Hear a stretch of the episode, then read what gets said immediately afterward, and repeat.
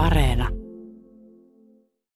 Ykkösaamun kolumnisti, maanviljelijä, agronomi Juuso Joona.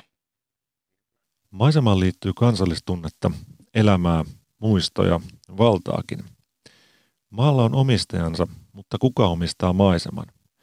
Toteutuuko perustuslain mukainen omaisuuden suoja, kun kansalainen tekee maisemallisia toimenpiteitä, joiden myötä naapurin kiinteistöllä ilmastolliset olosuhteet muuttuvat, arvo laskee tai elinkeinon harjoittaminen heikentyy? Entä mikä on 2020-luvun suomalainen kansallismaisema? Talousmetsien mosaiikin, aukkojen ja nuorten metsien ympäröimät samentuneet järvet vai yksilajiset pellot raivattuina pientareineen? Eikä saisi olla näin realistinen. Onhan meillä upeita maisemia ympäri Suomea. Ne ovat vain pieninä rippeinä ympäriinsä ja romanttisina kulisseina sen vallitsevan edessä. Kansallispuistot ovat maisemien reservaatteja – mutta kolillakin kulkeminen heti kansallispuiston ulkopuolella etenee aukolta ja taimikolta seuraavalle. Kyllä metsä kasvaa hakkun jälkeen takaisin. Kymmenen vuoden päästä aukon tilalla on jo kohisten kasvava metsä. Ei ole. Metsä monimuotoisine ekosysteemeineen niin maan päällä ja alla, puun kuorten raoissa kuin rinteen tihkupinnoilla, ei palaa kymmenissä vuosissa, jos koskaan. Eikä se maisema, joka vaihdettiin kantorahaan, verotuloihin ja osakkeenomistajien voittoihin. Peitteisellä metsänhoidolla ja syvällisemmällä harkinnalla moni maisema voisi säästyä ja metsänomistajakin voittaa.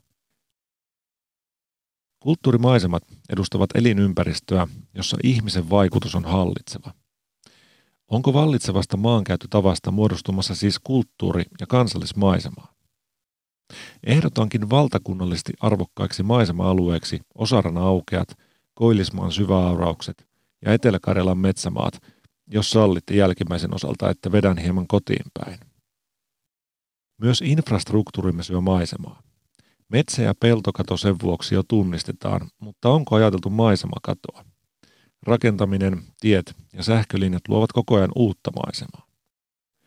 Lähiseudullani jopa normaaleille linjoille on hakattu 40 metrin suojavyöhykkeet, riippumatta kulkeko linja metsässä pihassa tai rannassa, tai vaikka puut eivät olisi vielä kymmenin vuosiin uhanneet myrskyssä linjaa, jos silloinkaan.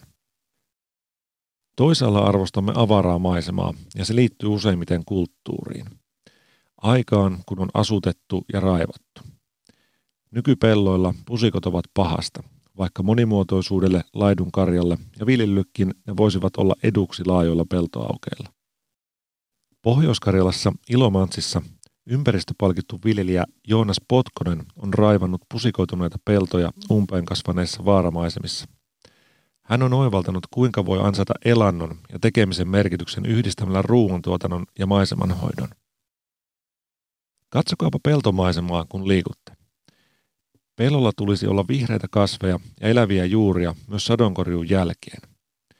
Vielä marraskuussakin koleutta ja pimeyttä uhmaavat kasvit yhteyttävät, käyttävät ravinteita ja ruokkivat juurtensa kautta maan pieneliestöä aina kun lämpötila on plussan puolella.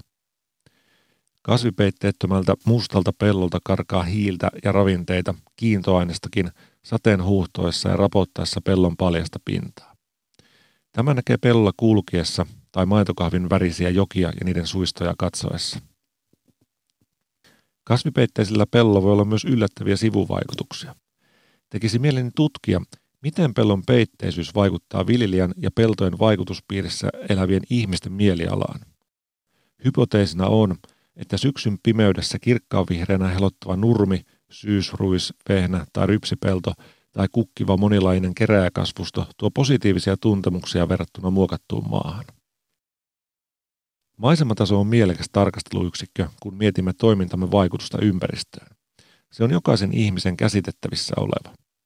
Maisemien kytkeytyvyys toisiinsa taas on tärkeää eri lajien elinympäristöjen säilymisen kannalta.